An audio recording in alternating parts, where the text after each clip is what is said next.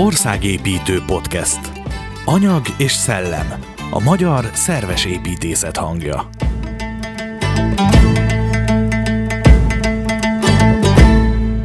Szeretettel köszöntöm Pocnál Ferenc építészt, a Budavári palotában zajló felújítások, újjáépítések tervezőjét, és nagyon köszönöm, hogy elfogadta meghívásunkat, és pár szót tudunk váltani erről a most történő eseményekről, illetve a közelmúlt történéseiről itt a Budavári palotában. Elsőként talán egy kicsit így személyesen hadd kérdezzem meg azt, hogy, hogy maga ez a Budavári Palota, ez egy személyes vagy szakmai feladat inkább, vagy van valami, valami múltba kötődő, személyes kötődése, hogy került egyáltalán a várba? Hát én 86-ba kerültem a, a köztibe.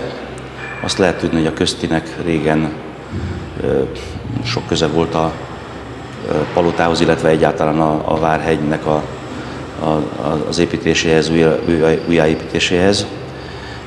És kezdetet, kezdetektől fogva részt vettem egy olyan ö, tervpályázatba, amelyik a HM épületnek a ö, akkor még ilyen romszerű állapotban lévő ö, hát, hasznosításával kívánt foglalkozni, és a közt is csapatba Horváth Lajos meghívott. Tehát ez volt az első ilyen ilyen találkozáson közvetlenül. Hát ami még, talán még egy picit még visszább megy, hogy egyetemista koromban ide jártam a Bécsi kaputére egy ilyen, egy ilyen ifjúsági mm, alkalmakra szombatonként a Bécsi kaputéri evangélikusokhoz, és magyarul rendszeresen jártam a várba, és hát a, a, a, tehát emiatt a, még a, a 80 2003-ba beiratkoztam az eltére, művészettörténetre, és hát, nyilván ez az érdeklődésem is közrejátszott ebben. A, a, még egy aspektus, hogy, hogy a köztibe azt tapasztaltam, hogy rengeteg olyan forrásanyag, kézirat, tudományos dokumentáció, és rengeteg olyan anyag van, ami, amit érdemes lenne hát valamilyen módon rendszerezni, és aztán, ha lehet, akkor később használ, hasznosítani. Várral kapcsolatosan? Használ várral kapcsolatosan, igen. Mert úgy ugye tulajdonképpen a, a közti tervezte a 60-as évek, vagy ezt talán mondhatjuk az 50-es évektől, mikor volt? Hát, hát tulajdonképpen a 40-es évektől, végétől majdnem azt lehet mondani a, a, palo, a palotának a dolgai. Tehát kezdve onnantól, hogy a kiégett palotát felmérték, értékelték, stb. Tehát, hogy mert ugye akkor még nem volt eldöntve, 49-ről beszélünk, akkor alakult a közti, akkor még nem dölt el, hogy milyen irányba fog menni a palota felújítása. Akkor lépjünk egyet vissza, hogy tulajdonképpen most, amiről beszélünk a Budavári Palota kapcsán, az egy kvázi Hausmanni koncepció, vagy mondhatjuk azt, hogy egy ébül féle koncepció, amit a Hausmann bontott ki, és tulajdonképpen a fő belemei az ugye ez a hat épületből álló épületkomplexum, ahhoz kapcsolódóan volt ugye a lovarda és a testőr laktanya, ami mondjuk úgy, hogy a Hausmann nevéhez fűzhető volt. Ugye jól tudom? Igen, hát a, tulajdonképpen a, az ezer, tehát a kiegyezés után a, valójában azonnal megindult a, a, a, a várral, várhegyel és különösen a Palota negyeddel való foglalkozás. És ez azt célozta meg, hogy a királyi palota és a, és a, a város között legyen egy, egy határozott viszony vagy kapcsolat, ami, ami, ami, ami eddig nem volt. Ugye a, a, a, a példánapokban a, vár, a Várkert bazár helyén szálloda volt, meg kertek voltak, és amikor a, és ez erősen kapcsolódott a, a Dunának a szabályozása, az is a rakpartok képítéshez, akkor ezek a területek fölértékelődtek, és akkor ezeket ilyen spekulációs módon elkezdték beépíteni. És ezek egy ilyen, elindítottak egy ilyen, egy ilyen eróziós folyamatot, és ezt szerették volna valamilyen mederbe tartani, és ez, ezért aztán a, a, elkezdtek foglalkozni a palota körüli ö, várlejtőkkel, kertekkel, egyebekkel, és hát ebben, ebben tulajdonképpen kiemelkedő szerepe volt egyrészt Reiter Ferencnek, és aki egy fővárosi mérnök volt. Most az ő neve egyébként inkább a Vár bazárnak a koncepciójához kötődik. Ugyanakkor ö, nagy szerepet játszott benne a, a korszaknak akkor ilyen, egy ilyen egyértelmű hát építésztárja Ibl Miklós, akit meg is bíztak aztán a Várkert bazárnak a ö, ö, megépítésével. De az Ibl irodából nem csak a Várkert bazárnak a tervei jöttek ki, hanem a, azt lehet mondani, hogy, hogy a királyi palota körüli kertek, kertépítmények és egyéb ilyen létesítményeket kell mind foglalkozott, tehát a siklóval, különféle várkertészeti pavilonokkal, víztartályokkal, egyebekkel. És ezt a, ezt a tervcsomagot, ami tulajdonképpen egy úgynevezett Rechnungsplan, vagy, vagy elszámolási terv, ennek az a jelentősége, hogy ezt, ezt a, ezek a, ez a terv sorozata a megépült állapotot mutatja. Ezt én a Vár bazárral való foglalkozással párhuzamosan kutattam föl, és aztán az Árszungarikába ezt publikáltam is, és itt ezekből a tervekből látszik az a fajta hát, egészre való törekvés, hogy a Várhegyet egészében rendezik. Tehát ebben az egész folyamatban ezért a Ibl Miklósnak meghatározó szerepe volt egészen a ö, ö, ö, századfordulóig, és aztán a századfordulót követő halála után ezt Hausmann vette át. De koncepcionálisan a palotának a bővítését is, és a, és a, a, a palota körüli közvetlen rendezésekben is Ibül Miklósnak fontos szerepe volt. És mondjuk amikor kicsit ilyen plastikussá téve a dolgot, amikor Ibül idejött, akkor mondjuk az oroszlános udvar körbevevő épületeknek a keleti oldala, tehát a Duna felüli oldala volt meg tulajdonképpen Igen, mondhatjuk hát az a barok, barok szárnyak barok voltak szárny. meg. Tehát az OSK már nem, még nem volt. Nem, az OSK helyén egy úgynevezett őrségi épület volt, aminek majd a reliefjeit itt a Csikos udvaron a rámpának az oldalfalán fogjuk majd bemutatni. Ez a, és, a, és délről egy, egy ilyen kocsi út és egy ilyen rámpa alagút vezetett föl a, a nagy udvarra, ami amit ma oroszlános udvarnak hívunk. Aha. Ez volt az állapot. És aztán ennek a, és a, és a palotától északra állt a, a mai királyi palotának az északi felén az úgynevezett fegyvertár a Zeughaus, szemben a miniszterelnökségnek az épületével, a Sándor palotával, amit, a, amit később a palavicsinék vettek meg, aztán őtőlük bérelték miniszterelnökségnek, és majd megvette a magyar állam véglegesen miniszterelnökségi célokra. Tehát ezek voltak itt a viszonyok, és ebben a, ebbe a folyamatban ezt a folyamatot Hausmann teljesítette ki épületekkel és, és egyebekkel. A, még, még Ibl idejében megépült a, a, a nyugati oldalon a Krisztelvárosi szárny, ami a Nemzeti Könyvtárnak vagy az OSK-nak a későbbi OSK épülete lett, ahol most is állunk. És, és megindult a, a, a, a, a tulajdonképpen a Palota negyednek egy ilyenfajta hát méltó megközelítésen, gondolok itt a Palota útra, a szegélyezésekre, a kertekre, a siklóra, tehát sok, sok, minden, sok minden történt, hogy a, hogy a, a, hogy a, Várhegy és a Várhegynek is ez a déli fele, amit Palota negyednek hívunk, ez egy, ez egy, egy, egy, egy kiépített, mondhatni azt, hogy harmonikus viszonyban volt a környezetével, a kertekkel, kertépítményekkel, habár sokan a királyi palotát túlzott a nagynak tartják, de ez csak a véleményeknek az egyik fele.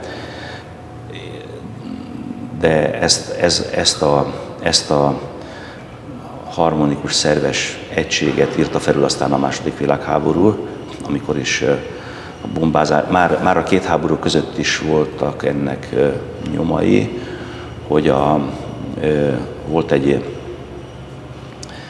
volt egy olyan történész csoport, művészettörténészek, történészek, akik azt képviselték, hogy Magyarország a középkorban volt európai rangú állam, ezért a középkort kell megmutatni. Ez a két világháború közötti időszak. A két világháború közötti időszaknak voltak, voltak ilyen, volt egy ilyen nézete. Ennek nyomai egyébként Esztergomba is meglelhetők. Ennek tulajdonítható a Bécsi kapunak a visszaépítése, a, egy ilyen jubileumra törökkézésének egy ilyen évfordulójára. És ez a, ez a szemlélet aztán folytatódott e, itt a palota közvetlen közelében is, e, részben a, e, az ilyen óvintézkedési ásatások, részben pedig a későbbi bombázások során rengeteg középkori fragmentum került elő, és ezek, ezeknek a rekonstrukciója aztán később megvalósult, tulajdonképpen a kertek rovására, és minden, ami a középkori hát, emlékeknek az útjába volt, és a historizmushoz tartoztak, tehát értem, értem alatt a Hausmann és Ibülnek a, az épületeit, pavilonjait, azokat elbontották. Azért picit, egy kicsit a historizmusban hadd kapaszkodjak bele, hogy, és tulajdonképpen akár még egy kicsit a várat is körbejárva, tehát azért azt láthatjuk, hogy, hogy, hogy ez, ennek a Hausmann féle historizáló, vagy historikus megépítésnek, ami tulajdonképpen a két északi épületszárnyat építette meg, és ami kvázi megtükrözte, vagy meg, megduplázta ugye ezt a Mária Terézia féle barokk tömeget, hogy azért ez valóban azért a, a reprezentativitása, tehát hogy mondjuk ez, ez egy, ennek volt azért egy ilyen önigazoló karaktere, szándéka a, a, a kor a századforduló gazdasági fellendülésének, társadalmi egységesülésének a, a kifejezésére. Jól látom ezt? Hát minden bizonyal, ugye akkor abban az időszakban a kiegyezést követően ugye a Magyarország monarchia az egy közép-európai vagy európai nagyhatalom volt, ezt lehet nyugodtan mondani, és hát ennek megfelelően a, egy ilyen dualista állam szerkezetből nem csak Bécsben legyenek megfelelő és reprezentatív terek, hanem, hanem, hanem ez mondjuk Budára is kivetüljön. Nyilván ez a törekvés, ez, ez benne volt a fejlesztésekben. Ugyanakkor pedig hát az a fajta administratív közelség, ami a Sándor palotát, mint miniszterelnökségi palotát jelenti, nyilván ez is közrejátszott abba, hogy, hogy, egy, hogy igyekeztek egy, egy megfelelő szintű reprezentációt, vagy reprezentatív tereket létrehozni a, a palotába, és miután a, a barokkori képítésében Mária Teréziahoz köthető szárnyakkal szemben a, a Krisztina városi szárny az azt tulajdonképpen nevezhetjük egyfajta nemzeti szárnynak, mert azon túl, hogy a, a túloldalon Habsburg terem, trónterem, stb. valósultak meg, mint a palotának ilyen fő enteriőrjei, ezen a, a Hausmann féle kiépítéssel, azzal, hogy ő a Krisztinvárosi szárnyat két ilyen diadalkapuval, az oroszlános kapuval és a déli úgynevezett hát, kertben nyíló kapu, kapuzattal hozzákötötte a barokk palotához. Ezzel új reprezentatív, de már tisztán magyar vonatkozású enteriőrök jöttek létre, ilyen a Szent István terem, vagy a, vagy, az, a, vagy a szányban az úgynevezett Hunyadi terem. És akkor ez tudatosan volt ez a, mondjuk úgy, hogy a Hortinnak a, a, a saját használatú tereinek is, vagy ez, ez pont ebből adódott, hogy hogy, hogy hát ezt, e, ennek a hátterét én nem igazán tudom. Az biztos, hogy a Hortia ezt a Krisztánvárosi szárnyat használta, a Dunai szárnyban nem lakott soha. Uh-huh. Én ennyit olvastam erről. Tehát kimondottan ezt a nemzeti szárnyba helyez, vagy rendezkedett be. Nyilván ebben voltak egyéb megfontolások is a király nélküli királyságban, ugye a királynak a várása, vagy egyéb dolgok, ugye erre voltak jobb, de inkább rosszabb kísérletek. Ugye a, még a, a Károlynak a visszatérésére gondolok meg, akkor a az Urgottolnak a nagykorú, nagykorúvá válását várva voltak próbálkozások, de ezeknek a részleteit nem igazán tudom, de nyilván a, ő fenntartotta a, a úgynevezett a, a leendő királynak, vagy az újra itt regnáló királynak a, a, a, a Dunaparti szárnyat. Tulajdonképpen ugye ez is egy ilyen érdekes hivatkozási alap, hogy ez a Hausmann féle állapot, ez a Európa talán második leghosszabb térsorát hozta létre, hozta létre a keleti oldalon, ugye tulajdonképpen egy szinten. De hogyha jól látom, ehhez kapcsolódóan tulajdonképpen még hozzá ez a Horti által használt és nyilván ez itt azt szeretném igazából csak hozzá kapcsolódott ez a Horti által használt szány, tehát hogy tulajdonképpen egy nagyon-nagyon izgalmas, akár történelmi konnotációkkal is bíró térsor állt itt a rendelkezésre, hogy azt tudjuk, hogy ezt olyan, hogy használták a két háború között ezt tényleg a, a bejárattól a Báltermen keresztül. Hát mm, Igazság szerint a, a, az északi szárnyaknak, ami az alvé épület, amit a Hausmann épített, azoknak volt egy praktikus funkciója, tehát egy fogadó és egy ilyen reprezentációs térsornak épültek meg, amit véletlenül legalább annyira kapcsolódott a miniszterelnökségnek a használatához, mint a, mint a kormányzóhoz, hanem jobban, ezt nem tudom, ennek utána kellene, kellene nézni. nézni. Ezen felül pedig, a, ezen felül pedig hát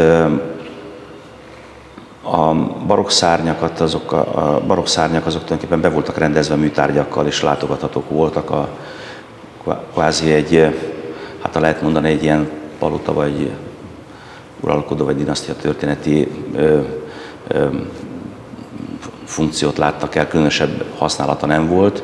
Ö, tehát itt, itt mutatták be a, ö, nevesen a, a nagyudvarnak a Dunai szárnyán a, a két háború között a visszakapott korvinákat, tehát ez egy látogatható térsor volt. És gyakorlatilag és, bezárólag a Hortis igen, és hát, igen, és hát ugye a,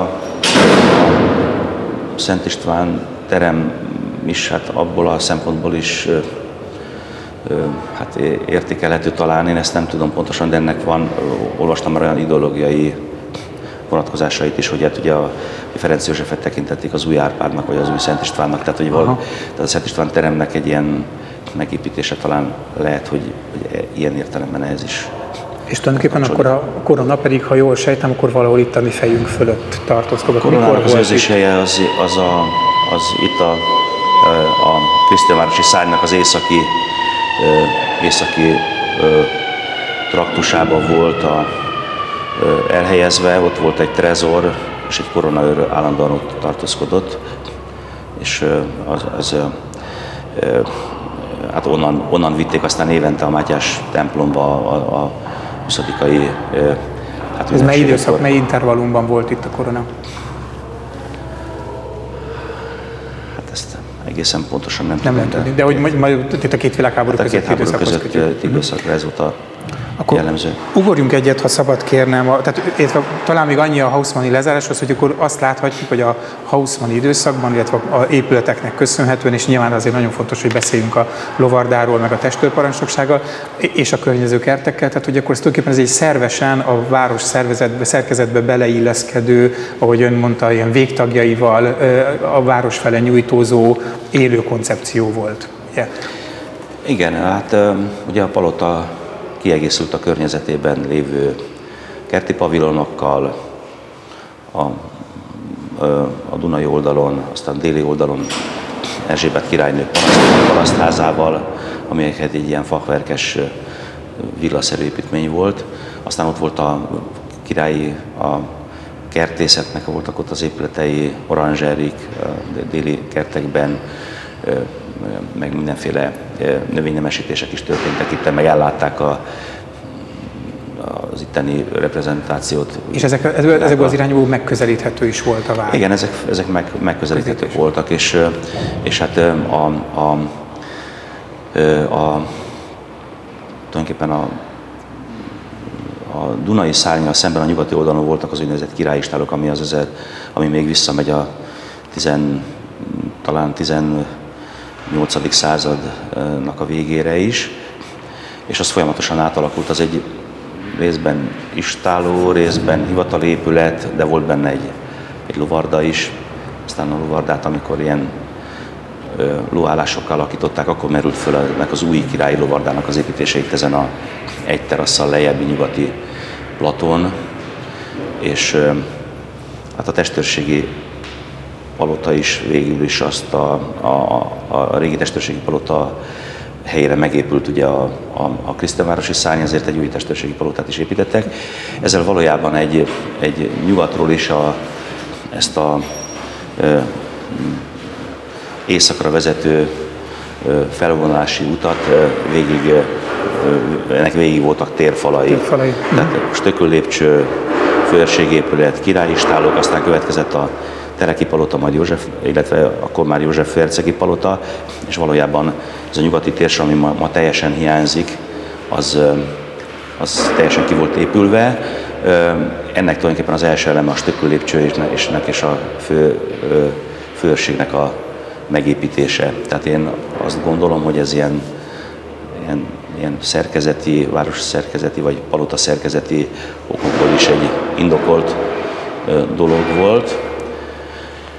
A másik, ami a, a lovardát illeti, a lovarda pedig egy, egy rendezvény területnek a középpontja, hogy így mondjam, egy, egy, egy, egy, egy többcélú rendezvénytér, mert hogy a koncepcionálisan az volt a cél, hogy a, a királyi palotának a szintjét mentesítsük a, ezektől a fesztiváloktól és egyéb, mert ott itt állandóan bódé építés és bódé bontás volt soron, meg hát, meg hát amikor rendezvény volt, akkor nem lehetett bejönni. Meg nem lehetett rendesen bejönni, meg itt munkahelyek vannak, meg közintézmények, uh-huh.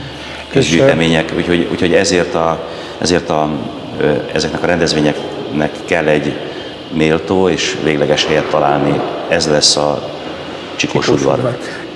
Azért csak egy kicsit visszalépve, hogy ez a második világháború ezekben az épületekben milyen pusztítást végzett? Tehát jelesül a stökül lépcső, Hát testő. ugye a, a, a palota az hm, több hónapig égett, és valójában ugye a 45-ös bombázások után az első beavatkozás az egy állagfelmérés volt, ez volt 49-ben tehát tulajdonképpen a, aztán a palotának a felépítése az valamikor 50 körül volt, és akkor a, akkor a Rákos hívott ide egy, egy lengyel bizottságot, mert ugye Varsói, Varsót is porig bombázták, és Varsóba is a komplett belvárost újraépítették, hogy a, a lengyelek mondják meg, hogy mit kéne csinálni. És akkor itt voltak egy elég hosszú ideig, mindenféle akadémikus szakemberek, és ők is azt hozták ki, hogy a Hausmann-kori állapot lenne a legjobb visszaállítani. Ez volt a, de aztán ez végül is persze mégsem így lett. De egyébként alapvetően az kézzel fogható, tehát, vagy hogy, hogy mondtad, hogy megvalósítható lett van, tehát hogy nem volt porigrombolva mondjuk hát akár a lovarda, akár a testőrség. Igen, igen a, most ami a környező épületeket illeti, ott a, a lovardának azért voltak komoly sérülései, de kiavítható lett volna.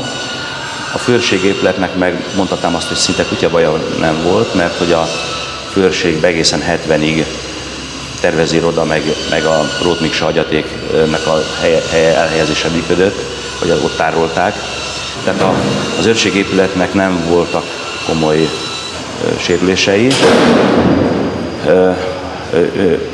71-ben bontották le, ö, véletőleg azért, mert az északi nagy szárazároknak a területére esett, és, ö, és ott a középkori fragmentumoknak a feltárása, konzerválására útba volt, és ezért aztán lebontották. És ez milyen döntés volt, ugye ezt a, valóban a 2016-os interjúban is többször eh, elhangzik, hogy, eh, hogy a, a vár környező részein a középkort tekintették ö, eh, helyreállítandónak. Igen és tulajdonképpen ami hát nyilván a várfalaknak valami fajta visszaépítésében, illetőleg a térsíkoknak egy nagyon komoly változtatásában ö, merült ki, ha jól sejtem, vagy Hát alapvetően a, alapvetően a, a, a középkori vár falaknak és egyéb építményeknek a rekonstrukciója az volt, az volt prioritás. Egészen odáig, hogy ha nem is voltak hiteles adatok, akkor a, mondjuk a Pesti városfalról hoztak részleteket, ami ismert volt, vagy, vagy uh-huh. ami bizonyított volt. És mi lehetett ennek az oka? Tehát, hogy, a, hogy hát ez az a, már ez, a, ez a középkor, középkor imádat, hogy a, az igazi, hát hogyha, hogyha mondjuk nagyon, nagyon direkt akarom megfogalmazni, akkor azt tudom mondani, hogy a, hogy mögött a, a historizmusnak, én inkább, én inkább ezt a szót használom, a, mint az eklektikát, az eklektikának van egy pejoratíve bize, tehát a historizmust, az eklektikát utálták, Aha. úgynevezett németes vakolatépítészetnek tartották, amivel szemben a, ez a magyar középkor, ami ragyogó. Tehát, hogy, hogy Politikamentesnek tekinthető. És hát a, a másik, hogy nyilván utálták a Habsburgokat, tehát, hogy itt sok minden, utálták az ekletikát, utálták a Habsburgokat, tehát minden, ami ez a kezdeményezéshez vagy kötődött, annak azt úgy ítélték meg, hogy azt... És ez, a, ez az ők, ez kik voltak az ők? Hát ezt én nem tudnám megmondani, hogy a, hogy a, hogy a, hogy a, hogy a komplet, tehát hogy, a, hogy az igazi döntések hol születtek, de viszont van egy, van a dolognak egy er, erős pikantériája, nevezetesen az, hogy a, tehát nem, nem, nem biztos, hogy, a, hogy amik megvalósultak, az pont az akkori gondolkodóknak a szándéka szerint volt. Tehát én, én nem, senkit nem vádolok semmivel ez ügyben. Azt majd én. Mert hogy éppen a, a, nem is annyira régen a Sebő Ferivel beszélgettünk arról, hogy aki Gerő, Gerő Laci bácsit nagyra tartja, és készített is szó vele interjút, hogy ez nem egészen pontosan úgy volt, és tényleg az interjúban el is hangzik, hogy azért ő is meg voltak köt, kötve a kezük, de amit ki akarok hozni az egészből az az, hogy, a, hogy ez a két háború közötti társaság, aki a magyar középkort preferálta, ez tulajdonképpen egy római iskolás ha úgy tetszik, jobboldali szemléletű társaság volt, aki a legdurvább időszakban, a, a, az 50-es években Kapott egy lehetőséget. tette ezt meg. Uh-huh. Most, most hogy jön ez a kettő össze? Nyilván nem úgy jön össze, hogy, hogy, hogy ők a, a Rákosinak a nézeteit képviselték, hanem ők a saját nézetét képviselték, ami, vé, ami végül is valamilyen módon találkozott az egy akkori politikai szándékkal, hmm. nevezetesen az, hogy a, vár az ne legyen egy ilyen szervesen kapcsolódó, látogatható, minden, minden oldalon meg támadható és feltáruló dolog, hanem legyen egy, egy olyan ö, ö, viszonylag ö, zárt egység, amiben, ahova, ahova az akkori ö, hát, ö, állampárt, a, dolgo, a magyar dolgozók pártja beköltözött, és ennek, enne, ezek az átalakítások itt déli oldalon meg is kezdődtek.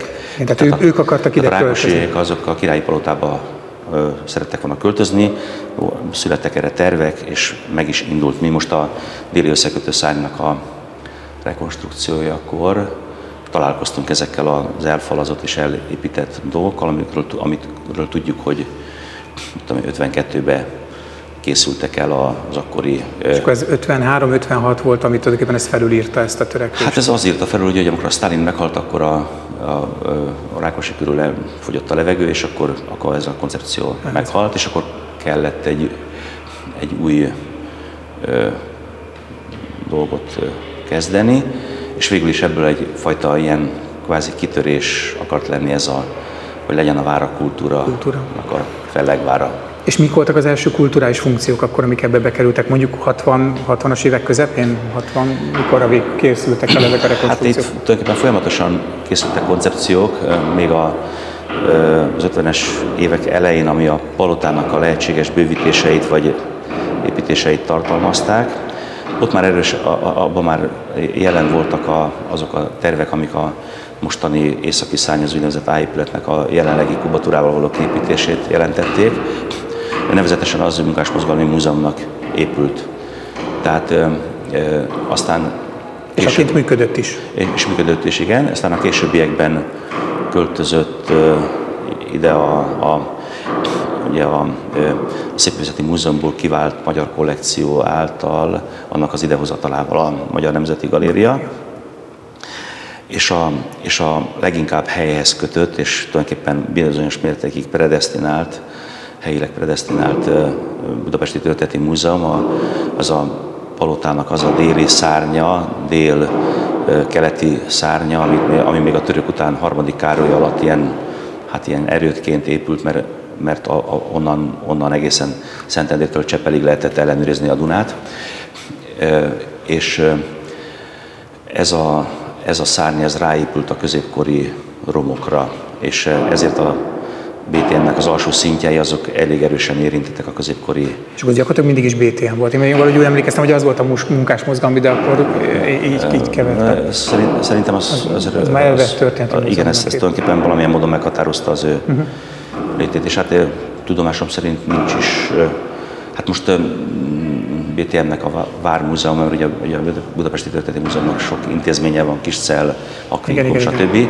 Tehát ez itt a Budapesti Történeti Múzeumnak a Vármúzeuma, hogyha úgy tetszik. És akkor maga az OSK, ami hát tulajdonképpen a legnagyobb alapterületű az, épület rész. Igen, az, OS, az OSK az, az, hát igen, az majdnem Bocsánat, a... országos szép Széchenyi könyvtár. Csak igen, igen, igen, igen. Hát, ugye, amikor, ö, ö, ugye itt, itt, itt, folyamatosan a Nemzeti Múzeumból hozták föl a gyűjteményt, és hát ez, ez csak 85-re készült el, tehát egy viszonylag, viszonylag elhúzódott ez a dolog, mert ugyan a politikum kimondta annó, hogy, hogy legyen ez a kultúrának a felegvára, de a, a pénzeket azokat nagyon csöp, csepegtették, tehát nagyon lassú folyamat volt ez, amíg, amíg kialakult ez a mostani monok, általam kicsit monokultúrásnak ítélt struktúra, és tulajdonképpen a, azt kell mondani, hogy hogy ha körülnézünk a szomszédoknál, vagy e, akár Európában, akkor azt látjuk, hogy a volt királyi rezidenciák azok mind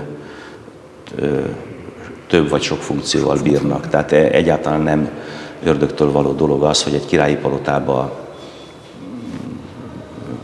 legyen többféle funkció. Mondjuk akár állami reprezentáció. Hát az állami reprezentáció, igen, meg, meg, meg ugye tehát ez, ezt, ezt meg, körülnézhetünk Ausztriába, vagy akár Varsóba, vagy Prágába, vagy Moszkvába, vagy de bár, bármelyik fővárost mondhatom szinte, mindegyikre érvényes az, hogy, hogy, hogy többféle funkció, és én azt gondolom, hogy ezáltal gazdagabb hát élettel bíró terület. Ez, ez, ez, ez egyik aspektus, a másik aspektus pedig az, hogy, hogy azt is meg kell nyilván vizsgálni, hogy a, hogy ezek a királyi palotának ez a szövete mennyire alkalmas azokra a funkciókra, amik jelenleg Ezt akartam kérdezni, igen, hogy benne ez... vannak. Tehát, mert ugye egy, egy gyűjtemény eléggé introvertált, tehát nem igényel keleti panorámást, nem, igényel, nem, nem, nem igényel keleti napsugarat, ezért aztán hát ezeket az ablakokat beszok, befalazták, be vannak falazva. Tehát, hogy nyilván kellene találni egy olyan egészséges egyensúlyt. funkciót, vagy egy olyan, olyan funkciókat, amik, amik, amik hát a, a palotának az adottságait jobban figyelembe veszik. Ez az egyik. Bocsánat, még azért hadd, egy, egy, csak egy kérdés a hogy hát nyilván emellé a funkció, tehát mondjuk mi nyilván látjuk benne azt, hogy elmegyünk a, a könyvtárba, vagy elmegyünk a galériába megnézni a, a kiállítást, de hát ez egy csomó egyéb funkció is kapcsolódik, tehát a raktározás, a kiszolgáló Igen. funkciók, Igen. az irodák, mit tudom én, restaurál, nem, nem tudom, hogy mi lehet a könyv restaurálásra, valószínűleg egy alaksori, nem tudom én milyen helység itt az OSK-ban nem biztos, hogy annyira alkalmas. Tehát, hogy ezt is vizsgálják, vizsgálták, vizsgálta valaki? Hát készült erre 17-ben egy megvalósíthatósági tanulmány, Ugye eleve, eleve mondjuk, hogyha már a Nemzeti Könyvtárnál tartunk, a Nemzeti Könyvtárnak az a baja, hogy hogy törvény szerint duplikátokat őriz, azért, hogy legyen, hogyha egy megsemmisül, akkor még egy maradjon. Na most annak, annak olyan sok értelme nincsen, hogyha a duplikátokat egy helyen őrzik, mert akkor mind a kettő megsemmisül. Tehát ezért most van egy olyan program, tudomásom szerint, ahol, hogy, a, hogy, a, hogy ketté választják a, az archívumot, és a, és a, és a hogy készül egy, egy, egy archiváló raktár, és készül egy készenléti raktár, amelyik az olvasókat szolgálja ki. És tudom, hogy az archiváló raktáronak, hogy Pilis, Pilis, Csabán. Pilis Csabán találtak helyet a Józsefinumnak a területén, Igen. és az már ott valamilyen folyamatban van, ami szerintem egy helyes döntés, és akkor azt ott, az ott idézőjelben örökre ott van, tehát ezt nem kell piszkálni.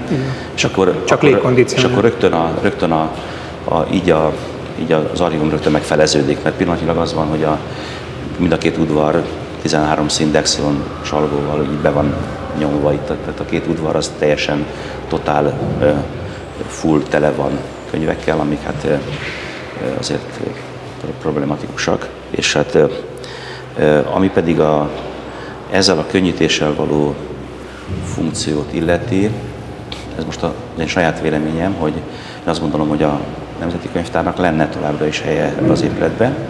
Tehát olyan fantasztikus, mind a mellett hozzáteszem, hogy a történeti térsorokat helyre lehetne állítani.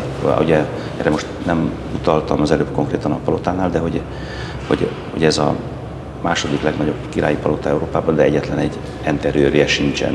Most majd lesz a István terem. Tehát, tehát ez a puding próbája, hogy így mondjam. És tehát az egy, ez egy nonsens dolog, hogy, hogy, hogy, hogy, hogy ilyen enterőr nélküli hatalmas, több tízezer négyzetméteres jó értelembe vett kuliszaépületek vannak, amit, amit ráadásul is használnak, mert, mert, hogy, mert hogy, hogy, hogy a, ezek a fesztiválok egyértelműen kuliszaként használták, díszletként használták a királyi palotát.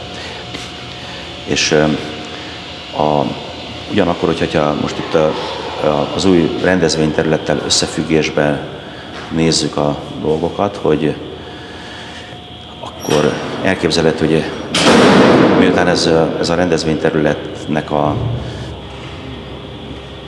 közepén, vagy kicsit inkább délfelé részén áll a, a könyvtárépület, elképzelhető egy olyan fajta kialakítás is, hogy a, a Csikós udvar szintje, tehát a rendezvényterület szintjére eső szint az egy publikus szint. Aha. Ezeket vannak Európában számos példa van erre Kopenhágától Párizsig, hogy már ott eltöltök szinte egy fél napot, de még mindig nem mentem be a könyvtárba az ellenőrzött részre, de már megnéztem kiállításokat, már uh-huh. kávéztam, stb. Tehát itt lehetne egy ilyen egy, egy világszámot csinálni, én szerintem.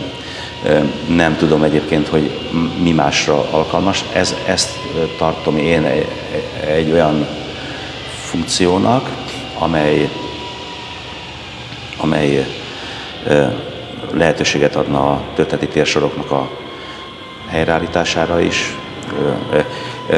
Hogyha ezt egy, egy egészen más térsorokat igénylő funkciót fog kapni, nem tudom egyébként, hogy mi az elképzelés, például szállodát, akkor ez, a, akkor ez, ez azt jelenti, hogy a történeti térsorok nem állíthatók helyre. Fejleszteni darabol. Uh-huh.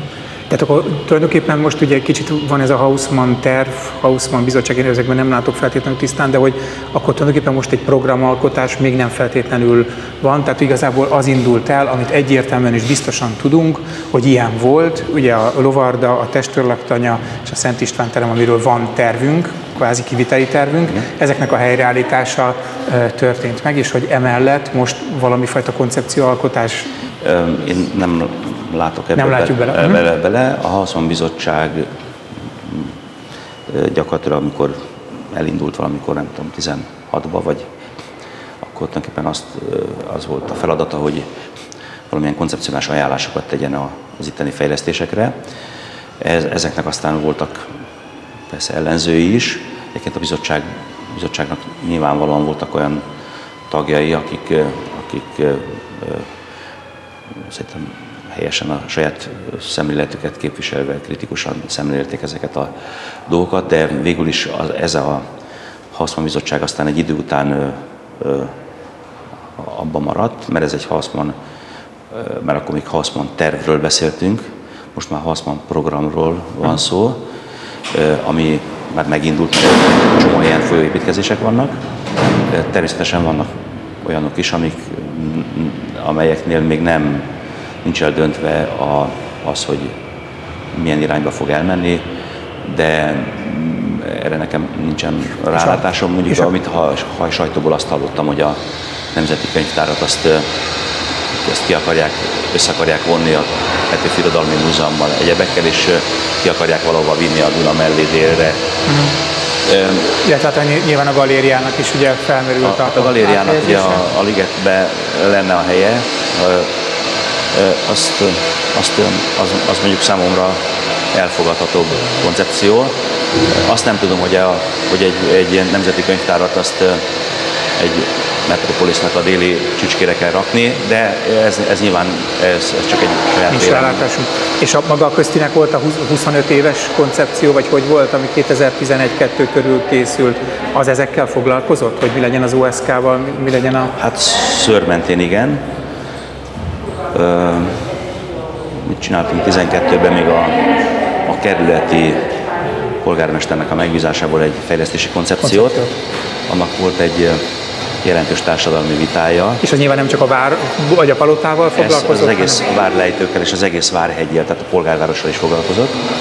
Ebben mi csomó pontokat jelöltük, ezt egyébként a Varga Ötvös, Varga Ötvös Bélával együtt csináltuk, illetve hát nagyon sokan csináltuk, csak mi voltunk ennek a tulajdonképpeni motorjai, mi ketten, és aztán ez a, ez a program, ez élénk társadalmi érdeklődést és vitát váltott ki, és ezeknek a szakmai és civil szervezeteknek az ajánlásait aztán később valamelyest beépítettük egy következő koncepcióra, utána lett ebből egy ilyen közbeszerzéses pályázat 12-be, egy, uh-huh. egy, egy füst, nem, nem egy füst alatt, hanem egyszerre a Várkert bazárral, úgyhogy amikor a Várkert bazárnak a rekonstrukcióját elnyertük, akkor párhuzamosan csináltuk az úgynevezett Vár 25-ös programot is, ami a Várnak egy ilyen 25 évre szóló fejlesztési terve.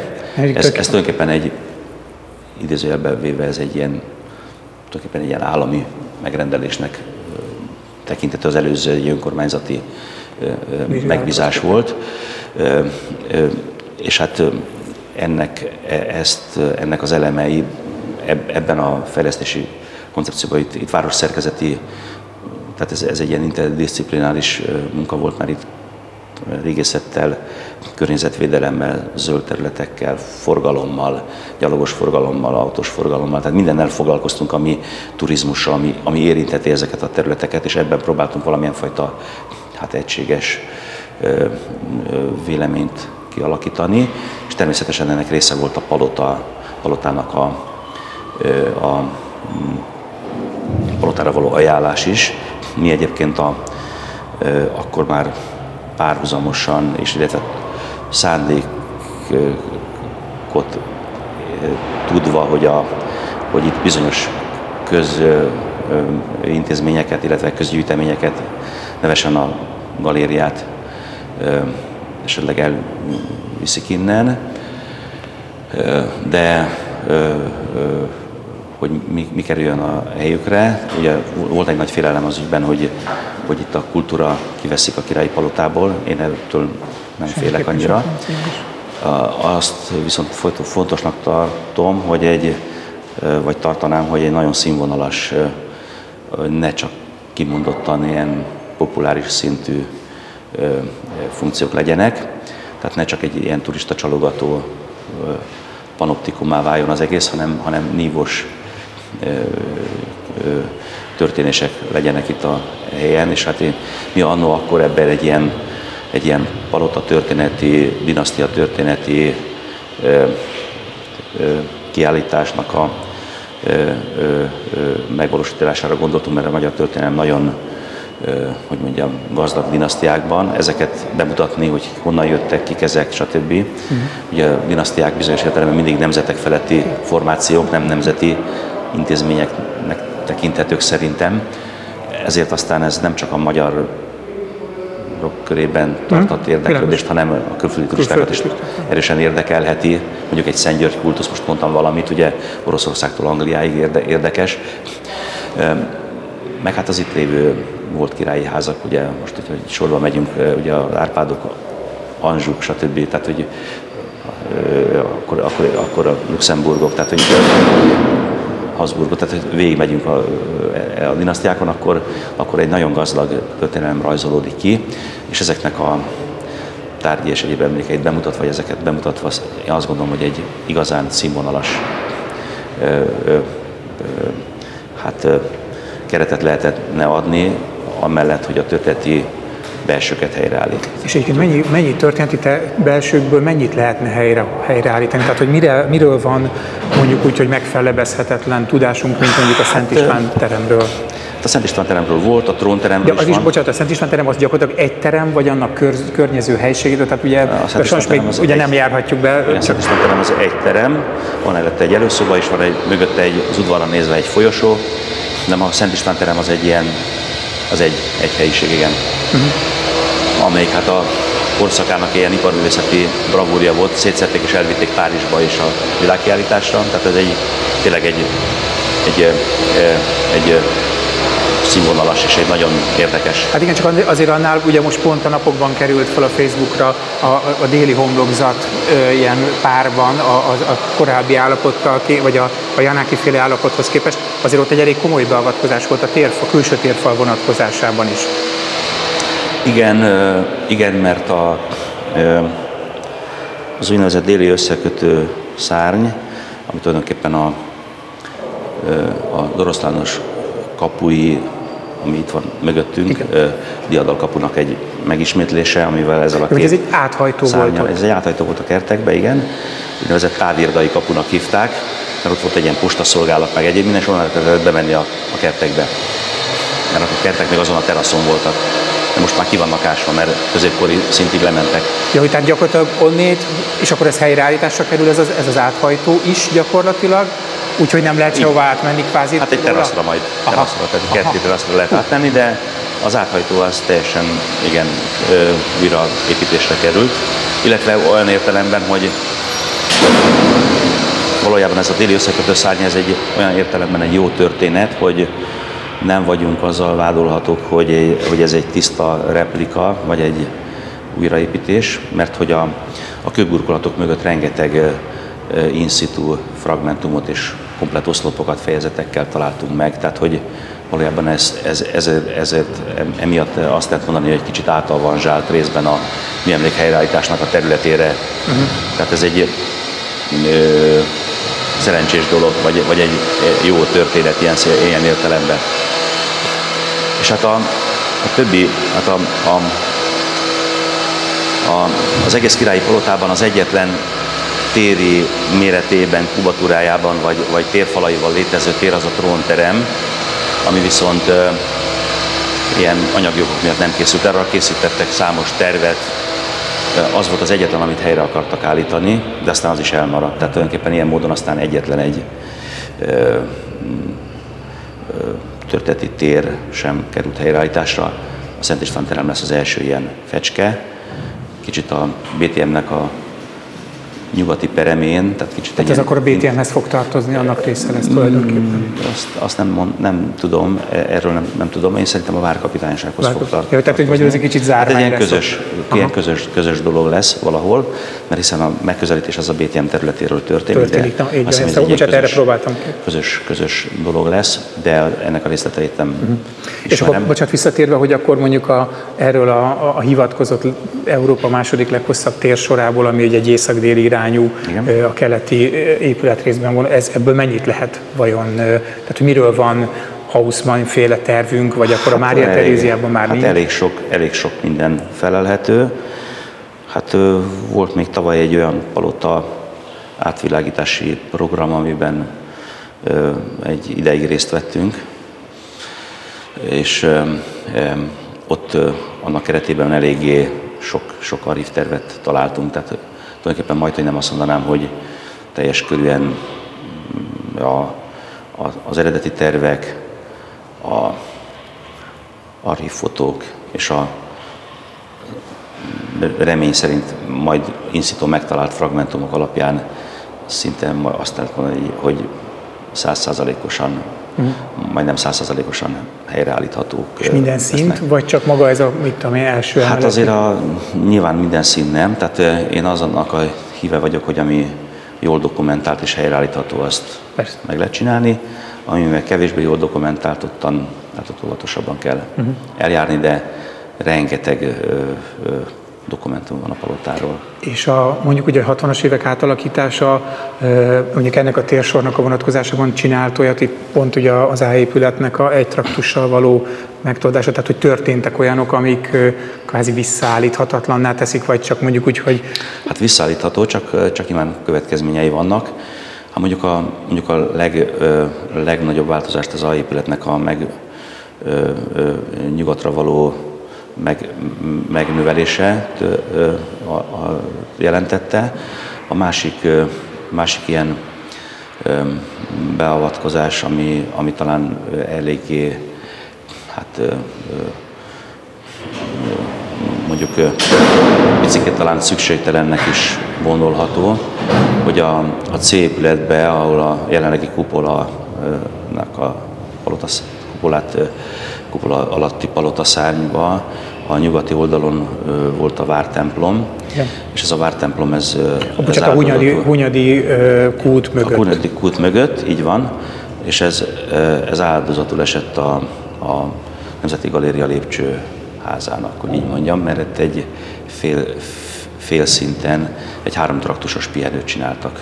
Hmm. És, és ez emiatt aztán a, meg, meg, megsemmisült a, a, a vártemplomnak a tere, az alatta lévő nádori kripta az megvan.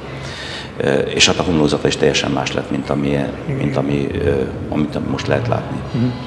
De akkor tulajdonképpen mondhatjuk azt, hogy ez valószínűleg akkor egy a belső terek vonatkozása vagy részleges visszaépítés, helyreállítás kéne, hogy legyen, és valószínűleg a külső térfalak azok, amelyeknél mondjuk ö, törekedni kéne a Hausmann féle ö, hely, hely, vagy helyreállításra. Hát ezt most hát Nyilván nem várok egy, vizsgálat, egy, vizsgálat, vizsgálat, egy, vizsgálat és egy történeti analízisnek a kérdése, hogy, hogy Jó, bocsánat, nem tudtam, hogy milyen állapotban vannak az ismereteink. Mit, mit állítunk vissza, mert ugye a, a majd mindjárt visszatérek a déli összekötőszárnynak a déli homlózatára, amire rákérdezett, Igen. hogy tehát itt azt történt, ugye, hogy volt egy barokk épület, a barokk épülethez a Hausmann hozzáépítette az északi szárnyakat, akkor a barokk szárnyak azok is hozzá kellett nyúlni, mert a kupolát át kellett helyezni, a, vagy a kupolát azt a épület fölött kellett megvalósítani, ezért az is részben átépült, és akkor az a fajta formai apparátus, amivel ő dolgozott, azt, azt ő átdolgozta a barokk szárnyakon is. És akkor, akkor volt, volt egy ilyen egységes Duna-parti megjelenése. A háború után pedig kicsit visszamentek a barokk irányába, tehát a,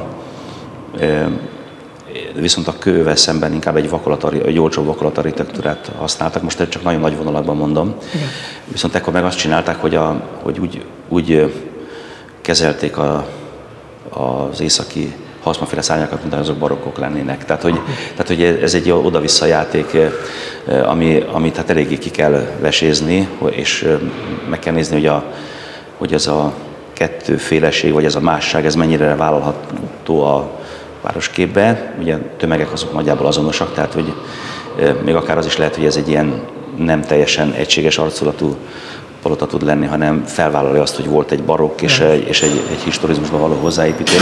Nem tudom, ezt, ez, a, ez a jövő zené, ezt majd nyilván azt fogja eldönteni, aki ezzel foglalkozni fog, de nagyon érdekes e, ezzel kapcsolatosan a déli összekötőszájnak, aminek most a helyreállítása, rekonstrukciója folyik, mert ott meg az történt, hogy a, hogy a már említett ilyen 50-es évek ki átépítésnél gyakorlatilag kipucolták ezeket a Szent István termet, meg mindent, és az egészből egy ilyen oszlopcsarnokot csináltak, mert hogy a, hogy a, az e-épület és a Nemzeti Krisztánvárosi Szány között ez egy olyan fantasztikus hely volt, onnan totálban rá lehet látni a Gellért hegyre. Tehát egy nagyon, nagyon jó ilyen, ilyen pozíciója van. Természetesen az oszlopoknál nem vették figyelembe a, a régi struktúrát, ezért aztán most, amikor nekiálltunk ennek, akkor a összes födémet és pillért el kellett bontani, és újakat kellett építeni, hogy a, mert a Szent István teremben nem állhatnak nyilván oszlopokban. És akkor érdekes módon a, a három nyílás tengelyű déli homlózatot, azt öt nyílás tengelyűvé tették. Érdekes módon a nemzeti szárnak a kő, kő architektúrája nem nagyon nyúltak, vagy nagyon kevéssé. Ugyanakkor ez, a, ez az északi, vagy ez a déli összekötő szárny, ez viszont együtt épült a, ezzel a Krisztánvárosi Nemzeti Szárnyal, tehát architektonikus is oda tartozok, meg korban is. Viszont a háború utáni helyreállítás az úgy csinált, mint hogy ez a barokkhoz tartozott volna, uh-huh. és a cezúra az pedig a Nemzeti Szárnál volt. Yeah. És a három nyílás tengely helyett öt tengelyt tengely alakítottak ki, amit nekünk most vissza kellett állítani, és lebontottak egy, emiatt egy teljes kőburkolatos homlózatot, ami ilyen vastag kövekből volt megépülve. Szerencsére teljesen ugyanaz volt a homlózata a déli oldalnak, mint az oroszlános vagy a nagyudvarra eső homlokzat, ezért a rekonstrukcióval nem voltak. És ez meg megmaradt az északi oldal? És, és, és az megmaradt, igen. Ugyanakkor meg részletes kő, kő, köveknek a darabonkénti konszignáció közben archív terveink voltak az egészről, úgyhogy pontosan tudtuk, hogy, hogy mit kell csinálni. Kicsit lezárva a beszélgetést, ugye volt itt most egy, egy vagy kialakult hál' az utóbbi időben elsősorban a médiának köszönhetően egy élénkebb vita, ugye itt a, a, a vár vagy a palotában történő események kapcsán, és igazából az foglalkoztat engem, hogy, hogy mint ember ezt, tehát hogy nyilván amikor mindig felhívja arra a figyelmet, hogy ön csak azzal foglalkozik, ami egyértelműen ott volt, és, és vagy hát foglalkozott eddig abban a szerencsés helyzetben volt, hogy, hogy ezek dokumentált épületeknek a visszaépítése történt, amik mind az vár szempontjából, mind a, ugye itt a, a lovardánál a vár használata szempontjából indokolhatóak és jók, hogy ezt, ezt, ezeket a kvázi személyes döntéseket mondjuk, amikor bekerül egy ilyen köztérbe, vagy hogy mondjam, köz gondolkodási térbe, ezt, ezt, ezt hogy, hogy, tehát elbizonytalanodik, vagy hogy lehet ezeket felvállalni? Én, ez nagyon érdekelne emberileg. Én biztos, hogy engem megviselne, vagy nem is tudom. Hát mm, nem azt mondom, hogy, hogy különösebben belógtam a szívükbe az ellenzők, az ellenzők szívébe magamat, mert egyértelműen a a véleményeknek egy nagy része az igencsak negatív ezzel kapcsolatosan, tehát ezt egy, egy, egy olyan fajta, hát hogy mondjam, dolognak tartják, amit, amit szerintük tilos megcsinálni, tehát hogy, hogy, hogy 2020-ban, 21-ben 1900-ban épült épületeket állítunk vissza. Én azt gondolom, hogy, hogy ebben, ezekben is lehet finom distinkciókat vagy különbségeket tenni, mert nyilván azt, azt gondolom, hogy minden szituáció más, de minden szituációt külön meg kell vizsgálni. És ez azt jelenti, hogy, hogy, hogy az, ami ebben az ügyben megépült a, a lovarda, vagy a főrség épülete, vagy a stököllépcső, ami hát így, így bizonyos értelemben hozzám köthető, ezek, én azt gondolom, hogy ezek vállalható dolgok, és talán színesítik azt a fajta funkcionális palettát, ami, a, ami, ami olyan fajta funkciós kiegészítéseket adnak, amik eddig nem voltak jelen. Hogyha majd itt a Csikos udvar elkészül, akkor talán ez érezhetőbb lesz. Igen. Most csak azt lehet látni, hogy megépült, és hogy nem, nem, nincs még használat alatt, tehát hogy ez, ebben lesz változás nyilván ennek az évnek a végén biztosan tehát jövő évben ezek már... És elbizonytalanodások nincsenek? Hát nyilván, nyilván elolvasom a véleményeket, és megfontolom őket, és próbálom is őket érni, ugyanakkor érteni, de ugyanakkor, ugyanakkor azt gondolom, hogy talán, talán túlzottan átpolitizált ez az egész véleményáradat. Én, én próbálom ezt hát ilyen szakmai, hogy mondjam, ilyen szak, szakmai szinten tartani, vagy, vagy, vagy, vagy ilyen szempontból nézni, hogy mi vállalható, meg mi az, ami nem vállalható. Nyilván a várban vannak olyan épületek, amelyik nem a vár léptékéhez valók. Ezeknek az újraépítése az tulajdonképpen egyenként vizsgálható. Hál' Istennek a palota, a palota körzetében lévő épületek nem tartoznak ebben a, ebben a kategóriába, úgyhogy ezek szerintem teljesen, teljesen vállalhatók. Nyilván, hogy, hogy azért nyilván nem vagyok közömbös a vélemények iránt, ugyanakkor pedig vannak, van egy csomó ember, akinek meg ez, ez, ez tetszik, és ezt ki is nyilvánítja. És a, mondjuk a társadalmasítás, ugye vannak, akik azt kérik számon, hogy ad abszurdum népszavazást legyen elő, tehát hogy ez elképzelhető egy ilyen szituáció, vagy pont a Veselényi Garai Andorral volt egy beszélgetésem az MMA-ban, és hogy, hogy, hogy tulajdonképpen az egy dolog, hogy mi kire, kvázi mi ugye a, a lakosság, kire bíznánk ezeknek a, ezeknek a döntéseknek a meghozatalát. Másrészt meg, hogy ki az, aki fölvállalna egy, egy ilyen döntést, hogy hol van ennek a döntési ö, ö, kompetenciának a szintje. Könnyen lehet, hogy tulajdonképpen kvázi kell az a fajta, most bocsánat, hogy, hogy, hogy prekoncepciót mondok, politikának a kívülállósága, vagy, a, vagy az egyszerű üzenete, mm. hogy már pedig ezeket a döntéseket, persze lehet, hogy rossz döntést hoznak, és majd száz év múlva, hogy ki tudja, mikor kiderül, de hogy, hogy kis túlzással a szakma ebből fog tudni választ adni, hogy na, akkor gyerekek, ezt igen, ezt nem, ezt mondta a szakma, meg a nem tudom, a nép. Hát szerintem a szakma is nagyon megosztott, tehát én, én azért ezt népszavazásra semmiképpen nem gondolnám, mert ez nem, szerintem nem az a téma és nem az a műfaj, amit, amit népszavaztatni kellene. Hát nyilván jó, jó, szerencsés volna, hogyha volna ebben egy, egy nagyobb konszenzus, vagy egy, egy párbeszéd. Hát látok azért ilyen ö, dolgokat is, bár